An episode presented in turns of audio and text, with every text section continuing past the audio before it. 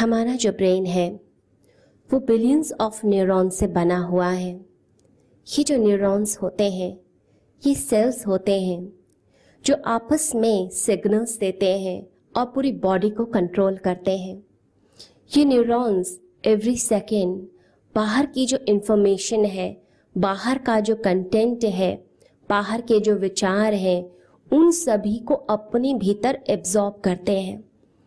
जैसा थॉट इसके अंदर जाएगा, जैसी इंफॉर्मेशन इसके अंदर कॉन्स्टेंटली हम पोर करते रहते हैं, वैसा ही धीरे धीरे हमारे अंदर पैटर्न्स बनने लगते हैं हैबिट्स संस्कार बनने लगते हैं।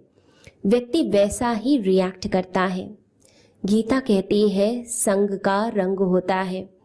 जैसा संग हम ले लेते हैं, जिस तरह के लोगों के बीच हम उठते बैठते हैं उनके साथ चर्चा करते हैं, बातचीत करते हैं, मज़ाक करते हैं। वैसा ही हमारा व्यक्तित्व बनता चला जाता है। अगर हम अच्छे लोगों के साथ बैठे हुए हैं तो वैसा ही हमारा व्यक्तित्व बन जाएगा। अगर नेगेटिव लोगों के साथ बैठते हैं तो हम भी नेगेटिव होते हैं, हम भी क्रिटिक हो जाते हैं, हम भी दूसरों की बुराई करने लग जाते हैं।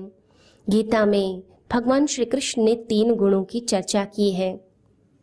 सतोगुण, रजोगुण और तमोगुण, तीन तरह के गुण इस पृथ्वी पर हैं और हमारे शरीर को भी यही गुण चलाते हैं।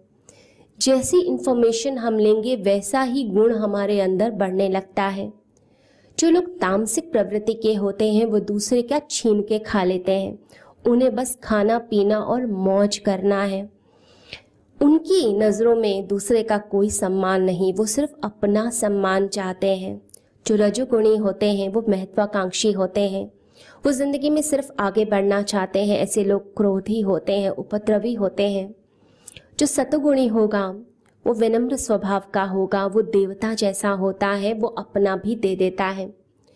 तो जैसी इंफॉर्मेशन आप बाहर से लेंगे, जैसे लोगों के बीच बैठेंगे, वैसा गुण आपके अंदर बढ़ने लग जाता है। दो तरह की चीज़ें समाज में चलती हैं, लोग कहते हैं कि टीवी के कारण, मीडिया के कारण समाज भ्रष्ट हो रहा है। समाज पर गलत असर आ रहा है। जो मूवीज़ पे कंटेंट दिखाया जाता है, उससे समाज बिगड़ रहा है। दूसरी विचारधारा कहती है कि जो समाज में हो रहा है, वही तो फ़िल्म दिखाती है, वही तो टीवी दिखाता है।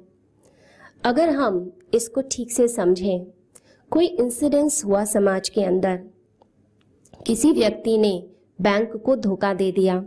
बहुत सारे पैसे उसने धोखे से ले लिए और देश छोड़कर भाग गया। अब वो जो इंसिडेंस हुआ, उससे कोई व्यक्ति इंस्पायर हो गया और उस पर उसने मूवी बना दी या टीवी सीरियल बना दिया। अब उसने उस चोर को, उस फ्रॉड व्यक्ति को इतने अच्छे अंदाज से प्रस्तुत किया। ऐसे दिखाया कि जैसे वो बहुत मॉडर्न है, बहुत कूल है।